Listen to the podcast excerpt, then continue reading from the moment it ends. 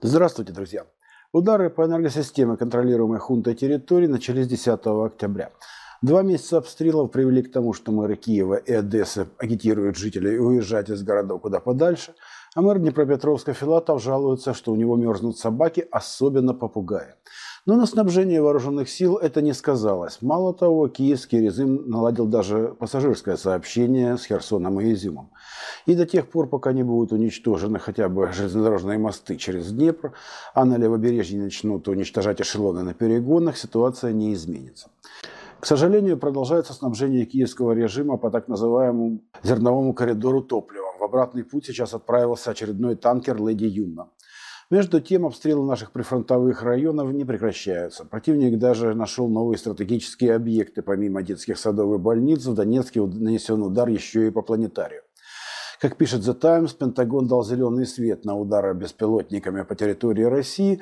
Здесь надо иметь в виду, что Ту-141 и Ту-141 Рейф и Стриж тоже являются беспилотниками. Так что удивляться продаже на контролируемой хунта территории шмоток с надписью «Русские дети на завтрак» не приходится.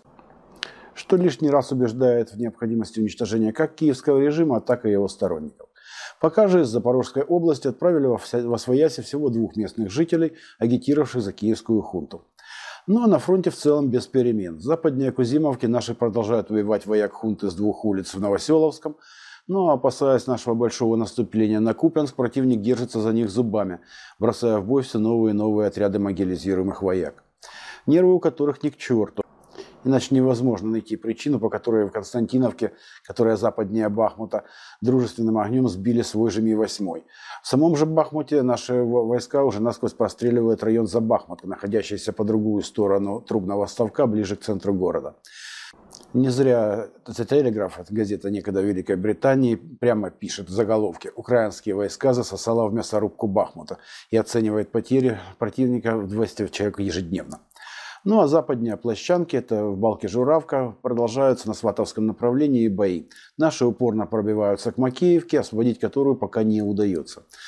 Держится противник и за Белогоровку, находящуюся восточнее берег... Серебрянки на правом берегу Северского Донца. Утрата этого поселка для него критически важна, так как э, позволит нашим войскам наносить удары по Северску и наступать на этот город еще из северо-восточного направления.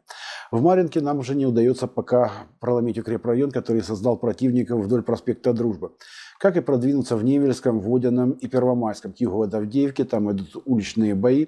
И под Угледаром и Новомихайловком нам тоже не удается продвинуться вперед. И, возможно, именно с этим связано то, что наши вооруженные силы начали бои под Времьевкой.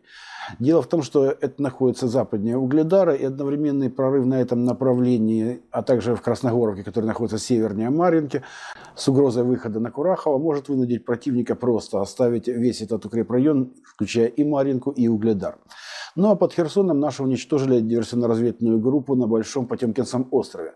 Стратегического значения этот остров не имеет, но нахождение на нем противника позволило бы ему практически в упор расстреливать наше левобережье, чем он, впрочем, и занимается сегодня.